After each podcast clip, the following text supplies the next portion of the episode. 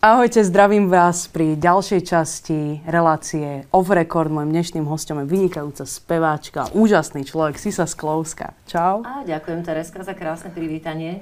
Ako sa dnes máš? Povedz mi. Hala po mojom. Hala. Ináč to už nemôžem povedať, že ahoj Sisa, to je že hala Sisa, to je jasné.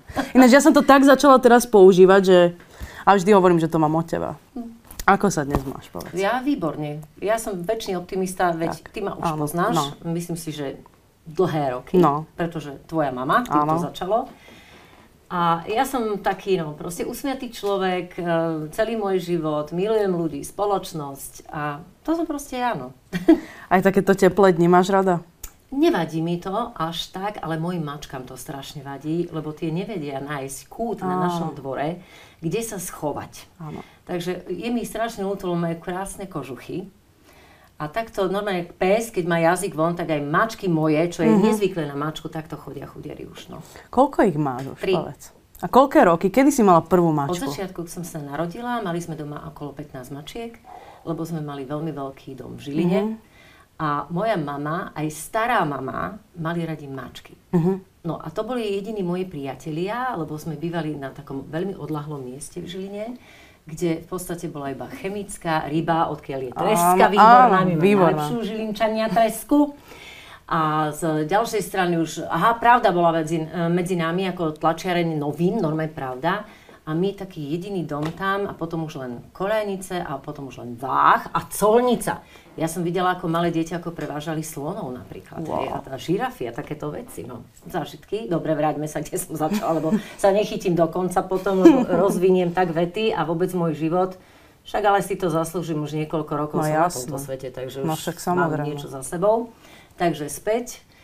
Mačky boli moje jediné priateľky, priatelia, robila som dokonca aj porodnú babu mačkám, rozprávala som sa s nimi, sedela som v kruhu na dvore, oni takto, že okolo mňa, no najlepšie moje priateľky. Takže mačka je môj človek, ktorý ma sprevádza celý život a dokonca ja si dovolím povedať, lebo to tak cítim, že kedysi v minulom živote som ja bola mačkou. A preto tie mačky sú stále. Už mi zomrelo veľmi veľa, majú krásne hroby, i v Prahe dokonca na pietnom cintoríne zvieracom v Troji. No a teraz vždy mám nejakú medzinárodnú trojku, už bola aj 4, už bola aj 5, pretože ja zvieratá v žiadnom prípade nekupujem, ani mačky, ale ja ich buď ma stretnú na ulici, alebo ja ich nájdem, alebo ich adoptujem. Jedného jediného kocúra mám adoptovaného, bengálskeho kocúra, nádherného, kúpeného z výstavy. Istou top modelkou našou slovenskou, mala ho 6 rokov, ja už ho mám 13, už má 13 rokov. A u mňa žije nový život, je šťastný, milovaný, pozná, čo je tráva, vzduch, voda a je voľný. Ináč ono je sranda, pretože ty si bola mojou profesorkou na vysokej škole a ja si pamätám jeden deň, bola strašná zima vonku a ja som išla von pravdepodobne fajčiť a v takom kontajneri tam bola taká mačka, ale to bola asi rys, alebo nejaká divá mačka, niečo. Ako to, že o tom neviem? Ale vieš, lebo ja som potom išla naspäť a ja som ti to hovorila, ty že čo, kde, však ja by som si ho zobrala, nakrmila. Tak no tak ja vám teraz musím niečo povedať. Táto dáma, nielen ona, ale jej matka, fóbia z mačiek, hrúza hrúzovitá, čo ja nepochopím nikdy v živote. Preto ku mne nikdy neprišla domov na hodinu, kvôli tomuto. Radšej do Bystrice. A ešte druhá vec, pozor. Raz som ju viezla zo školy, lebo že ona potrebuje ísť do Bratislavy. Veľmi jasné, sadaj, ideme. Lenže ja mám v aute plíšového leoparda. To so mnou chodí, proste takto sedí, ja šoferujem a on takto sedí akože tu. No a Tereza nemala potuchy, že také niečo. Ona sadla do auta, ona tak zvreskla, lebo ona sa tak zlákla, už hovorím kľud. A potom sme zažili šeličo po ceste, ale v pohode. Povedala mi v Bratislave, že už nikdy viac nepôjde. Ale dobre, no tak poďme na iné téme. My sme v tej Bystrici toho celkom veľa zažili, ti poviem. Pamätáš si na tú vegánsku reštauráciu? No len keby si častejšie bola chodila, vieš. Áno, vegánska je úplne super. Ja tam za tebou budem chodiť len kvôli tým žúrom. No mala by si, pretože aby ste vedeli, to musím ja na správnu mieru, pretože médiá sa chytia všetkého možného, čo sa mňa týka, a vyrobia z toho obľudu. To znamená žúri, aby ste pochopili, ja som veľmi prísna profesorka, veľmi prísny pedagóg, pretože chcem, aby moji žiaci a moji študenti proste niečo v živote dosiahli. A preto ja, keď učím, nejem vôbec ani vodu, to mi takto núkajú a znosia mi, že treba, pani profesorka, aspoň sa napíte, hovorím, nemám čas. Čiže takto to ide 2 dní, ja spím na internáte s nimi, to môžeš ty dokázať, mám tam svoju izbu, pretože áno, mala by som učiť deň, ale ja učím 2, lebo ináč by som to v živote s nimi nedokázala. No a potom večer, keď už ide po tej vážnej šichte, tak ja poviem, tak a teraz nie ste moji študenti a ideme na pivo. No, ale moment, jedna veta ide takáto, že píte, čo chcete, píte predo mnou, koľko chcete, ale ráno, keď o 9:00 mi budeš jodlovať na hodine, konečná. Veľmi prísny pedagóg, veľmi, veľmi prísny pedagóg, ale ten najlepší, najlepší. Áno. Ďakujem, ďakujem pekne. Sisa, kedy si ty mala taký ten prvý dotyk s hudbou, kedy si to pamätáš? Odjak živa. Do 4 rokov som nerozprávala vôbec nič. Rodičia vedeli, že nemôžem byť nemá, lebo som vnímala hudbu a verím. A tým, že som sa mohla rozprávať iba s mačkami, žiaden kamarát, nič, nikto, tak bola som proste ticho. No. Mačky nerozprávali, iba mravčali, ale to som ako vnímala, že super, lebo s mačkou sa dá rozprávať, to už teraz viem, už to viem dlho. No a tak ja som proste len počúvala rádio. A čo sa vtedy dalo počúvať? Bielikovcov za prvé a za druhé. Proste nejaká hudba tam išla. No ale to ma zaujímalo najviac. A potom na jednom obede, neviem, prišla iná rodina, ja som tam prehovorila proste jednu vetu a už vtedy sa všetci tešili, že áno, však ona je rozpráva.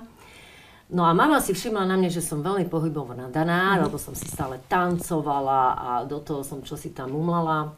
Ale doteraz hovorím, že to bolo po rumúnsky, neviem, kde som to zobrala, že po rumúnsky, dobre.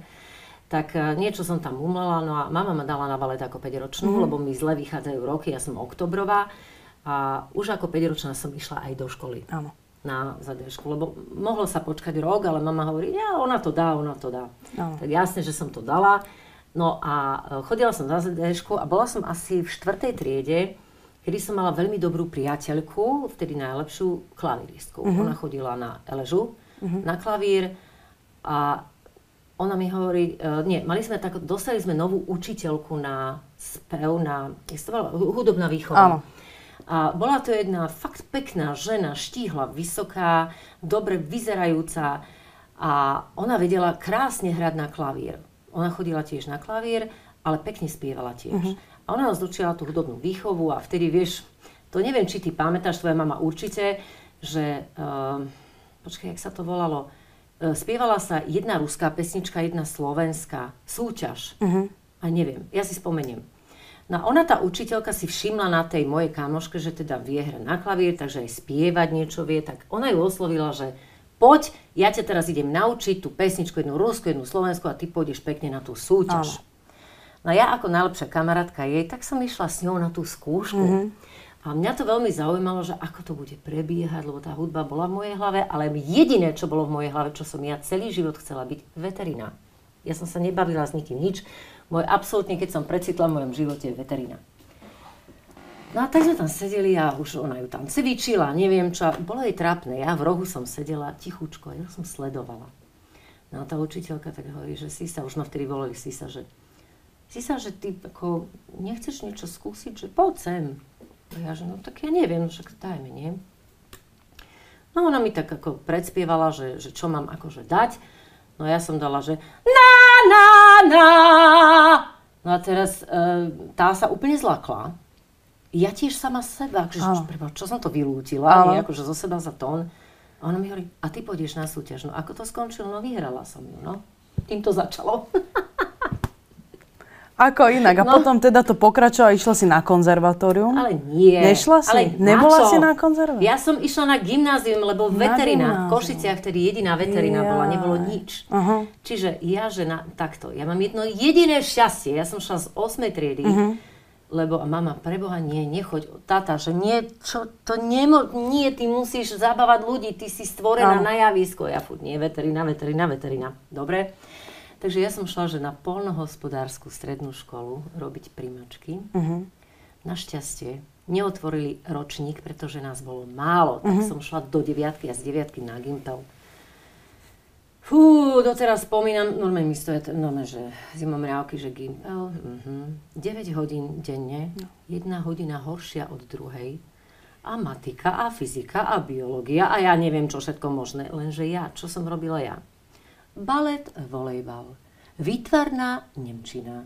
Neviem, čo hore dole. Ja bárčo som robila, ja som chodila večer, tma. No čo mne sa chcelo? No neučiť. Áno.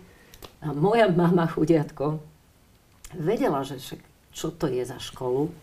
Ja som prišla už hladná ako pes. To mi zostalo do dnes, však viete, že ja keď učím, a to mi už moji študenti, že pani profesorka, však preboha, veď vy ste celý deň nejedla, veď ako to vládzete? No. Lebo ja vtedy nemyslím na to, no, že ja potrebujem jesť alebo čo. Čiže ja hladná, mama mi dala nájesť útlom. A ja hovorím, dobre, idem sa učiť, no. Že matka došla za mnou do mojej izby a samozrejme ja kniha takto, že na zubára, hej, že už som spala.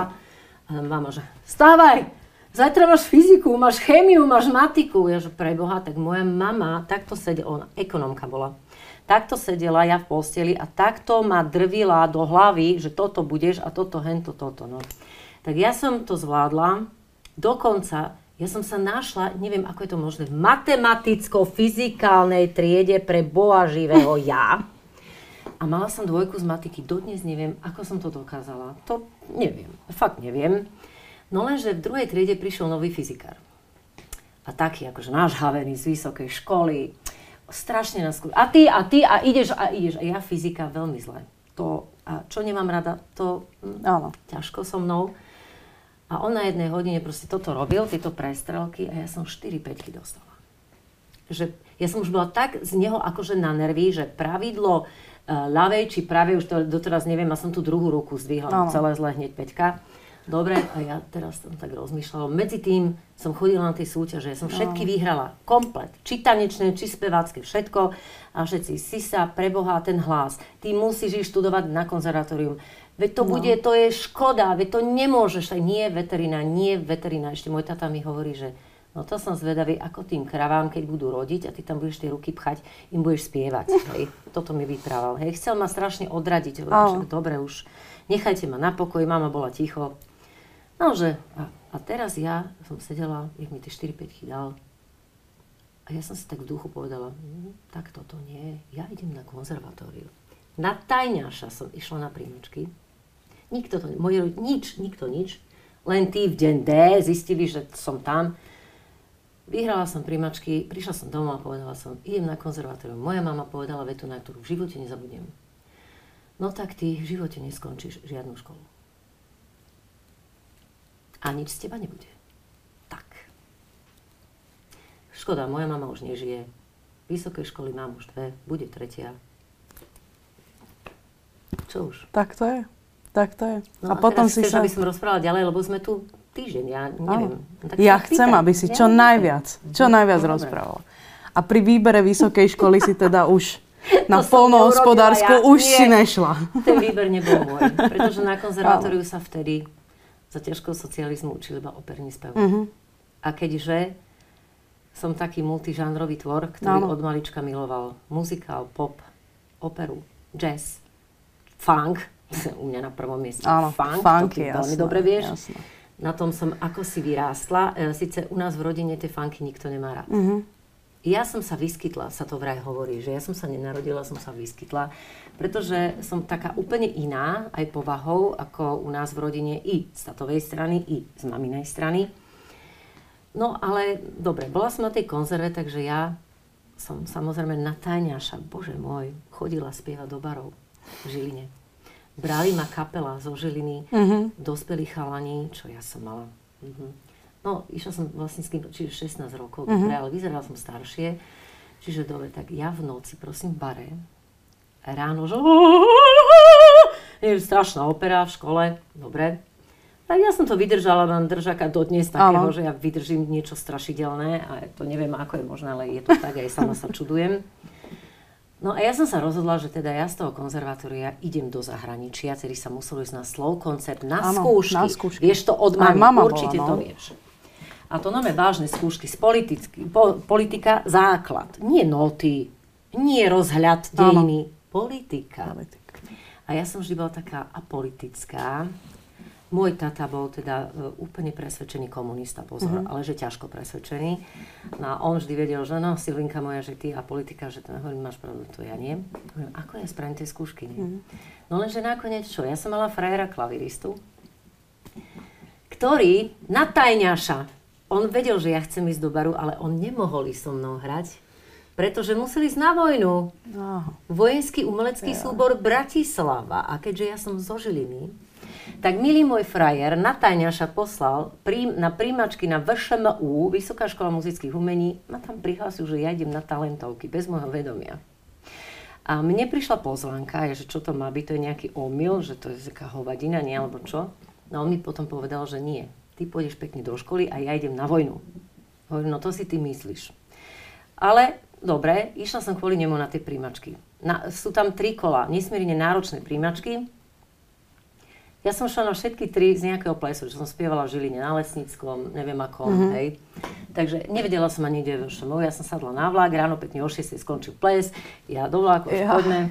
A vystúpila som v Bratislave, tak som sa spýtala, že kde je tá vysoká škola, tak ja som tam prišla na to prvé kolo a tam všetci, pán profesor, ručičky podáva, pán profesorka, toto je, čo ja tu robím, ja som sa nemala kde rozospievať, lebo však, dobre, tak na plese som barčo spievala, ale tak som ako... vie, že ja dbám, aby ste sa rozospievávali, bez toho neopávašte sa jej spievať, ani po baní, jazz, ani nič, už vôbec neoperu. Tak ja som sa prosím na toalete, dala som, že nejaké one. No a tak prišlo teraz, hovorím, ja tu nemám čo robiť, tu sa všetci poznajú, však ja som tu úplne jak otrhnutý vagón, nie? Prešla som prvým kolom, prišla pozvanka na druhé, na tretie kolo a nás tam bolo asi 80 na tých príjmačkách, hej. A ja normálne s kľudom, pozri sa, normálne mám husy, ja o tom rozprávam, ja s kľudom, akurát som mala hodinu spevu na konzerve, ja si tam vyspevujem a vpáli do našej triedy manželka môjho profesora na konzervatóriu, tá sa takto triasla, v ruke mala obálku a ona plakala, že preboha, čo sa stalo? Ona, oni zobrali, ja že čo je? Že oni ma zobrali 2. Martina Malachovského, ktorý mal zázemie hudobné už dávno doma a tiež už tam chodil na prípravu, a že mňa. No, moja reakcia, čo si myslíš, aká bola? Ja už neviem. Pláč. Ale nie od radosti. Pláč. Ja tam nejdem. Ja nechcem študovať operu, ja nechcem tam ísť, ja tam nejdem. Všetci tam skákali do luftu a ja som tam revala. No, dobre. Takže takáto bola moja reakcia, ale prišiel deň D a ja som mala nastúpiť do školy. No išla som tam kvôli frajerovi, išla som tam a že internát, ja, čo som nechodila do škôlky, do jaslí, lebo stará mama a mama, teda hlavne stará mama, mamina mama. Teraz s mamou som bývala v Žiline, ja som niečo internát, teraz ja som úplne mala...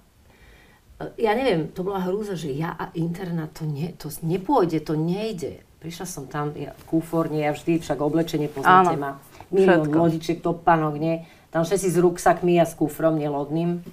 Že kde je ten internát, nie? Došla som na ten internát, hovorím, no s Bohom, Mlyny. Na Mlynách. Mlyny, klasika, však... No, tak vieš si predstaviť, prvý mesiac som chodila domov každý týždeň, druhý mesiac už pomenej, tretí už skoro vôbec a potom už matka mi volala, že preboha, ty kedy prídeš domov? Áno. No kde? To internát, to je jedna obrovská beletria z môjho života, čo ja som na tom internáte zažila. No a stalo sa tak, že mala som profesorku Rusku, normálne z Kieva a ona bola solistka Slovenského národného divadla, lebo oni emigrovali k nám na Slovensko. No a ona mala ten fakt, ten, čo som ja v opere, som mezzosoprán až kontraalt. No a ona si ma strašne obľúbila, no a ja som sa vtedy zamilovala do tej opery. Ale pozor, vždy som jej bola neverná, som neverná dodnes so všetkými inými hudobnými žánrami. Takže takisto na tajňaša som počas vysokej školy spievala, že Švédsko, Norsko, Fínsko na lodi, na najväčšej vtedy lodi symfónie. Potom som spievala v baroch, že Bad Hofgastein, Bad Gastein, v Salzburgu, v bare, v hoteli, cez prázdniny. Nikto to nevedel, boli mi ma vyrazili takto, že šup, von, že ideš, nie? No a už potom sa zlomil systém, prišla nežná revolúcia a A ja som vtedy, ešte netušila, čo sa stane, presvedčila vedenie školy, ktoré my sme museli vždy ako absolventi urobiť operné predstavenie, aby mohol niekto skončiť. Áno. A keďže ja som mala taký, že vzácny hlas, že ten mezospraš kontra al, to je ten najnižší, aby ste vedeli, to je stredný, úplne, že medvedí, ja tomu hovorím, že úplne hĺbky dole, tak mňa už obsadzovali od prvého ročníka do hlavných úloh, tých operných, aby tí kolegovia, ktorí končia, absolvujú, skončili. No ja som prehovorila, že prečo opera, poďme robiť muzikál. A mne sa to podarilo. Rudo Géry bol vtedy na škole. Potom Palo, čo bol aj istý čas generálnym riaditeľom Slovenského národného divadla, robil libreto, teraz rýchlo ma nenapadne, ale ja si spomeniem, poviem, môj veľmi dobrý priateľ. Lebo ja som na mená to vieš, áno, zo školy, že ja vždy, mená nie. Že keď ma nechá si chvíľu rozmýšľať, bude aj meno, ale všetko ostatné viem. No a nastal zlom, čiže my sme sa k tomu nedostali k tej premiére, ale urobili sme podľa Oscar Wilde, má jedno úžasné dielo, že Cantervilleské strášidlo. Tak Rudo Géry napísal hudbu a tento Palo teda libreto a vybrali sme k tomu mojich operných kolegov, ktorí ale nevedeli ináč iba operne spievať, čiže Rudo to tak napísal, že oni mali úžasné tie role, kedy sa hodilo, aby spievali lirický soprán, baritón, Martin Malachovský, bas, hral môjho manžela, pána Otisa, ja som mala pani Otisová. No a jediná som spievala popovo, muzikálovo, aj operne. Takže áno, prišlo k tomu, lebo revolúcia a potom naozaj sme robili to predstavenie a všetci sa strašne báli, že dostanú za to vynadané, že nie opera, ale muzikál. A ja som sa tiež bála. Hovorím, nebojte sa, ja to všetko beriem na seba. Keď vyhodia mňa. Áno. No, išla premiéra. V Redute sme mali premiéru v Bratislave. Ľudia, my sme mali taký standing ovation, ale že tí naši profáci kričali bravo, skákali, hej. No a my sme toto predstavenie ešte hrali asi rok v Erohačku. Normálne pre verejnosť. A tam ma prvýkrát videl Beďo. Jozef Bednárik, ktorý povedal, a toto ja chcem, ja chcem. To je ďalšia kapitola. No, tak sa pýtaj ďalej. Neviem, ale ten muzikál ti príschol. Ten muzikál ti príschol, pretože si v tom ďalej pokračoval. A s Bednárikom si ktoré robila? Tak, ja ti poviem prečo, lebo ja mám jedno šťastie, že tá mama urobila, čo urobila. Že ten balet. Pretože jeden muzikálový spevák, to už viete teraz, všade na svete, či Broadway, či Londýn, či hoci kde, musí vedieť tri veci. Muzikál je syntéza spevu, herectva a pohybu, tanca. A to bola taká moja dosť vymoženosť, že ja som v tej dobe bola jediná, ktorá toto ovládala. A je to aj multižánrové, že sa tam strieda všeličo? Presne tak, no a Beďo ma videl v tomto cantervilleskom strašidle, videl ma spievať pop, muzikál, operu, všetko. A on, počkaj, to musím sa vrátiť retrospektívne, lebo to preskočíme istú dobu, že ja nakoniec na Vysokej škole muzických umení ako najlepšiu študentku ma poslali študovať do Talianska, poslali ma na jeden kurz, Carlo Bergonzi už nežije, to bol kedysi ako Pavarotti. A tam celý svet sme sa stretli, ale že to boli stovky a stovky zahraničných študentov z celého sveta operných. A 12 mohli ísť k nemu študovať na 3 týždne a na to bol konkurs, no dostala som sa do 12. Takže som bola u Carla Bergonciho, ktorý povedal, že ja z teba urobím taliansku hviezdu, ale potrebuješ 200 000 slovenských korún, aby som ťa mohol ubytovať v busete na škole a tak ďalej. Zohnala som 100, lebo už vtedy išla som na ministerstvo, potom barzdie, nezohnala som tie peniaze, čiže opera ma takto minula. Už by som teraz, čo ja viem, kde by som bola, ale dobre sa stalo, lebo ja nemôžem byť operná spevačka iba, lebo by som bola nešťastná. No a teraz sa vrátim naspäť, dobre, poslala ma škola na medzinárodnú opernú súťaž. No, vyhrala som ju. Takže ja som vlastne bez konkurzu nastúpila ako solistka Slovenského národného divadla tu v Bratislave. A vtedy Beďo prišiel za mnou a hovorí, Sisa, idem robiť muzikál. Vtedy sa to začalo, to boom. Áno. Ja ťa tam nutne potrebujem a chcem. No lenže mňa nepustili z opery, pretože ja ako solistka opery, absolútne prvá klasa, som išla z role do role opernej. A nechceli ma pustiť. Prišiel druhýkrát, nepustili ma. Prišiel tretíkrát a a to boli Jozef a jeho zázračný farebný plášť. Kedy som si prečítala Andrew Lloyd Webber, tento fantastický muzikál, kde som ja mala hlavnú postavu narátorky a druhá hlavná postava je Jesus, Ježiš, tak som povedala, ja tam idem, aj keď ma vyrazia z opery, mne to je jedno. Išla som za šéfom opery, Ďuro Hrubant, Miláčik, už nežije. Ten mi tak v živote pomohol. Prišla som, pán Hrubant, toto a toto. Nie, neexistuje, vyrazilo ma. Druhýkrát som prišla, nedala som sa, pán Hrubant, nie, som ti sa povedal, že nie, nepôjdeš nikam, tu budeš. Nie, tretíkrát, takto mysle zitiekli, takto, lebo Beďo, už môžeš! A ja furt, nie, ešte ma nepustili, ešte nie.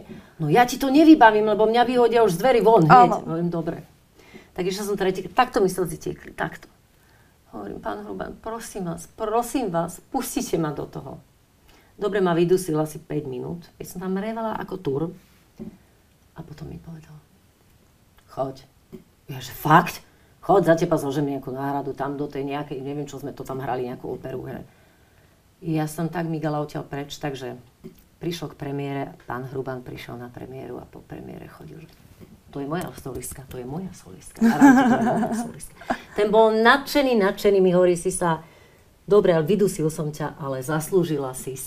Čiže odvtedy už som spievala aj tam, ale potom prišiel iný šéf v opere, no a on to totálne zrušil. Za čo som mu fakt vďačná, vtedy som to cítila ako krivdu. Ale som mu veľmi vďačná, že ma fakt vyhodil z minúty na minútu, že on nestrpí solistku, ktorá spieva aj, ako povedal Bárčo, iné. Áno. Ale potom, počkaj, toto dopoviem, bodka. Veľmi zle sme sa rozišli, lebo veľmi škaredo sa ku mne zachoval, ani sa mi do očí nepozrel, hrozne sa mi vyhrážal, že keď neodídem, tak mi tak zavaril, že už si nezaspievam. Prešlo asi 6-7 rokov. Ja už som žila v Prahe, už som spievala Krysaž a tak ďalej, kde som vyhrala konkurs aj absolútne na prvej čiare u Dana Landu. A už som sa presťahovala, už som bývala v Prahe proste aj s mojou mačkou, nebohou Miňou. No a volali mi tu z Krištálového krídla vedenie Mária, je to jedno, Mária proste volala, ktorá vedie Krištálové krídlo už dlhé roky, za čo tiež obdivujem, že ešte sme si vykali, pani Sklovská, že my by sme vás veľmi radi na live televízny prenos, keby ste zaspievala víťazovi Krištálového krídla. Dobre, tak sme sa dohodli, ja som prišla na generálku a ja len tak akože, kto to vlastne vyhral? No nespievala som ja tomu, čo ma vyhodil z opery? Ne. Ja som bola jeho hudobný darček. Nie. Áno. Tak ale... Chápeš to? Toto sa nedá vymyslieť. To sú osudové veci, to je normálne, že osudová vec. Ale teda ten muzikál tebe pristane so všetkým. Áno, milujem herectvo, ja milujem tanec, milujem spev, to je proste tá dokonalá syntéza tohto všetkého. A preto mám to šťastie, že som teda mohla účinkovať a môžem účinkovať aj v Prahe, v hlavné úlohy proste v rôznych muzikálov. Tu v Bratislave na Novej scéne, čo si každý myslí, že ja som ako vlastne zamestnanec Novej scény, nie. Ja som od 94. roku, to si spočítaj, koľko to je, ako hosť stále. A mňa aj generálna riaditeľka, nielen ona, ale ja som tam prežila asi 8 či 9 týchto generálnych, ma vždy brali, že ona je naša. Čo je nesmierne milé a za to veľmi ďakujem, naozaj. A ty si bola vlastne z Matahari aj z Madame de Pompadour v Kóreji. No to bola ďalšia náhoda. A toto by ma zaujímalo ešte. Áno, no to bola čistá náhoda, lebo existuje jedna dáma, Korejčanka, ktorá žije na polovicu v Prahe a na polovicu v Kóreji, ktorá dostala na starosť, lebo Kórea, to málo kto vie, je na svete najväčší fanda muzikálu. Oni sú fanatici do muzikálu a keďže Kórea je obrovský národ, takže to tam aj robia na takej úrovni, proste obrovskej. A deje sa to všetko nie v hlavnom meste, ale deje sa to v Degu. A táto Češka hľadala v Prahe nejaký pôvodný, to musí byť pôvodný muzikál z krajiny, normálne, ktorý pôjde do súťaže, že svetový festival muzikálový v Degu. No a to je jedna mašinéria, lebo si predstav, že tam idú, ja neviem, tam ide 30 štátov a každý ten štát má svoje kulisy, svoje kostýmy. To tam chodí loďou. To je normálne akože vážna vec. No niekto jej v Prahe povedal, chodte sa pozrieť na Matahari na Sisu Sklovskú. A ona šla. Ona prišla do Bratislavy normálne na predstavenie, ohlásila sa na vedení. Jedna skromná Korejčanka, úžasná baba, teraz sme strašné kamarátky, neskutočné. Ona vie totiž po česky, lebo tu má manžela, teda v Prahe, a oni proste tu žijú, hej. A ona sa ohlásila teda u riaditeľky, že, nie u riaditeľa, vtedy bol riaditeľ, Ďuro Ďurďak, že teda ide na to predstavenie z tohto dôvodu. Tak išla po predstavení, už sa hlásilo, inšpicient, že si sa neodchádzaj, poď hore k riaditeľovi. Ja, že čo sa akože deje? Ja som nevedela, že je na predstavení nejaká Korejka. Ja som to nevedela, hej. A ja vojdem a tam sedím. Korejka, teraz Ďuro, no to, a že sadni si, je, že čo je? No ideme do Korei a ja, že že čo? Lebo vieme, poznáme na Slovensku, že zavolám si, nikdy si nezavoláme, že ideme, nikdy nejdeme, poznáme. Tak ja som to brala, že no dobre, no a že kam a prečo? Že ideš reprezentovať Slovensko na medzinárodný svetový muzikálový festival do Degu. Ja hovorím, však dobre, však idem, tam som ešte nebola, môžem ísť. Tak som to tak brala s rezervou. No ono sa to naozaj udialo. No. Oni dokonca prišli, ona dovliekla celé vedenie z Degu, komplet. Riaditeľku festivalu, hen takého tajomníka, takého manažera. Ona, normálne delegácia prišla na Matahari na predstavenie do Bratislavy. Takto sedeli, že komisia, že teda, že idú to zhodnotiť celá komisia, že či áno, či nie. Tak opäť po... predstavím a zase zavolali hore už celá komisia, že odchádzame do Degu vtedy a vtedy, norme dátumy, lebo oni sú proste takí. Ano. Tam sa povie, ide sa. To sú makačití, robia od rana do rana, nevedia, čo je zábava, nevedia, čo je diskotéka, nevedia, čo je alkohol, nevedia, čo je neviem čo. Proste oni iba pracujú. To je taký národ, hej. No tak my teraz celé divadlo, že ideme do Korei, tak loďou išli všetky naše kulisy, naše kostýmy, čiže my sme nemohli hrať v podstate skoro 3 mesiace, pretože to muselo odísť. A prišli sme do Korei na to živote. To je proste, zase my toto zimom riavky idú. No niekoľko štátov z celého sveta, no vyhrala som to, dostala som cenu najlepšia herečka muzikálová na svete. Tak to si, to sa nedá ani to, nie je zima, keď o tom hovorím.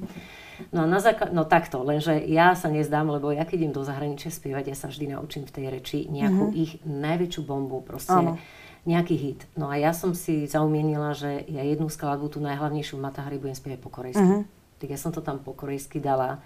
No za to som zožala niečo neskutočné. Ako nevieš si predstaviť, čo tam sa robilo v Koreji a oni sú takí, akože nás upozornili na jednu vec.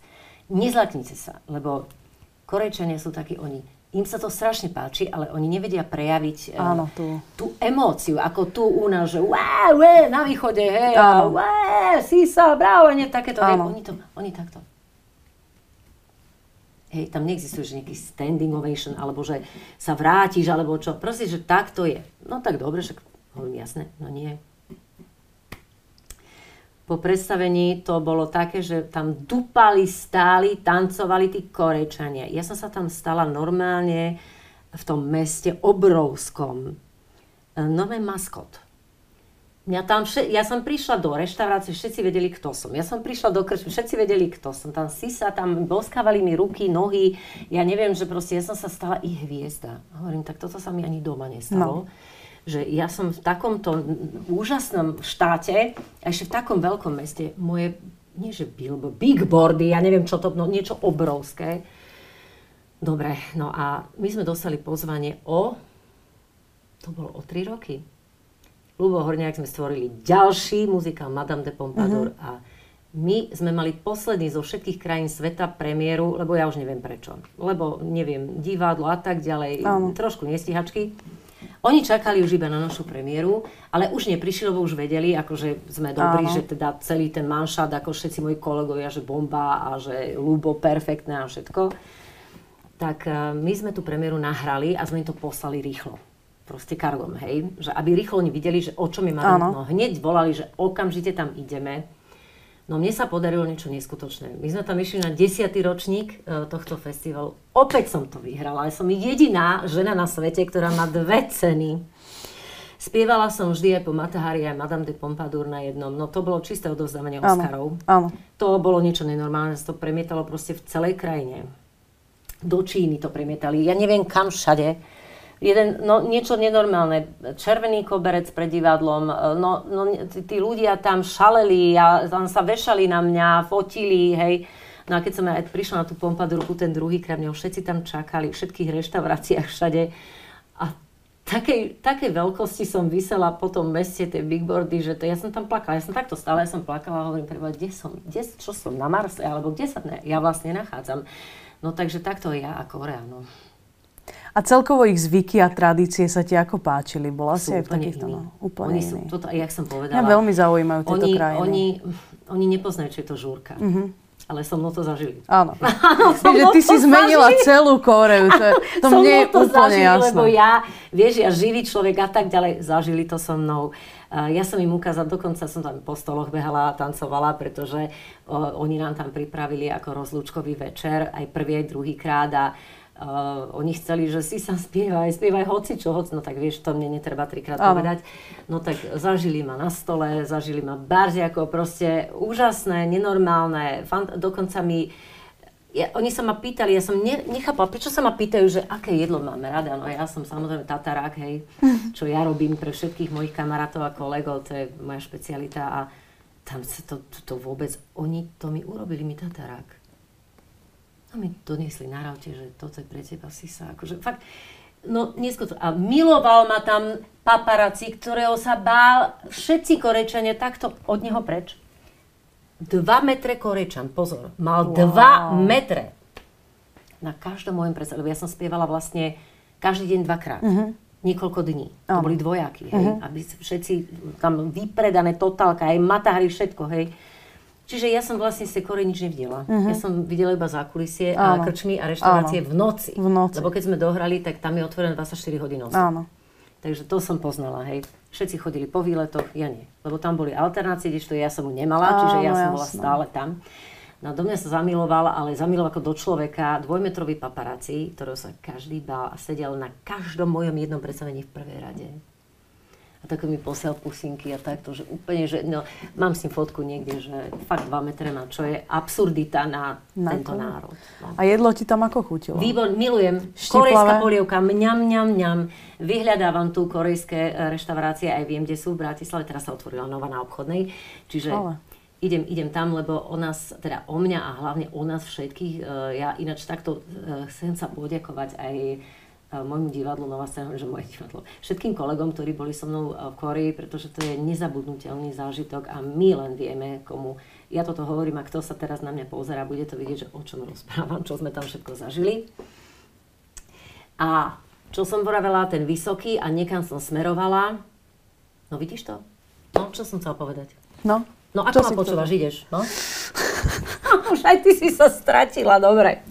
Dobre, no tak odíďme dobre z Kórey. Áno, ďakovala som sa divadlu, to je jasné, ale ešte som niečo chcela povedať k tomu, že neviem čo. No poďme ďalej. Nevadí. Ale bola si porodkyňou v súťaži X Faktor, to ešte spomeňme. Áno, to je ďalší životný zážitok pre mňa. A tvoj to aj vyhral? Oslovil ma Jeffo, teda Jeffo, režisér, voláme ho len Jeffo, ktorý mi zavolal, lebo ja som s ním robila predtým veľmi veľa relácií v televízii, prenosov a tak ďalej, že Sisa, ja ťa chcem do poroty. Ja som ináč mala byť v porote na Superstaru úplne prvej, ale potom sa niečo zmrvilo, proste som nebola, takže dobre. Hovorím, však jasné, tak poďme to skúsiť. No, veľmi dobre som urobila, pretože to je zážitok. X Faktor, to je jedna pani súťaž, kde vlastne na porodcovi je všetko. Porodca robí úplne všetko, lebo keď to nerobí, tak sa nemôže nič robiť. Čiže on má na starosti styling, má na starosti vizáž, má na starosti hudbu, kapelu, choreografie, ja neviem, aranže. To všetko bolo na mne, čo ma veľmi teší, lebo ja som hrozný pracant a veľmi rada to robím, akože tak ja som sa vyžívala doslova. No a medzi tými, teda v tých kolách prvých bola tvoja mama. Brigita, ktorú som ja poznala predtým, lebo my sme spievavali na rôznych eventoch a tak ďalej a dokonca mi aj nahrávala vokály na moje CDčka.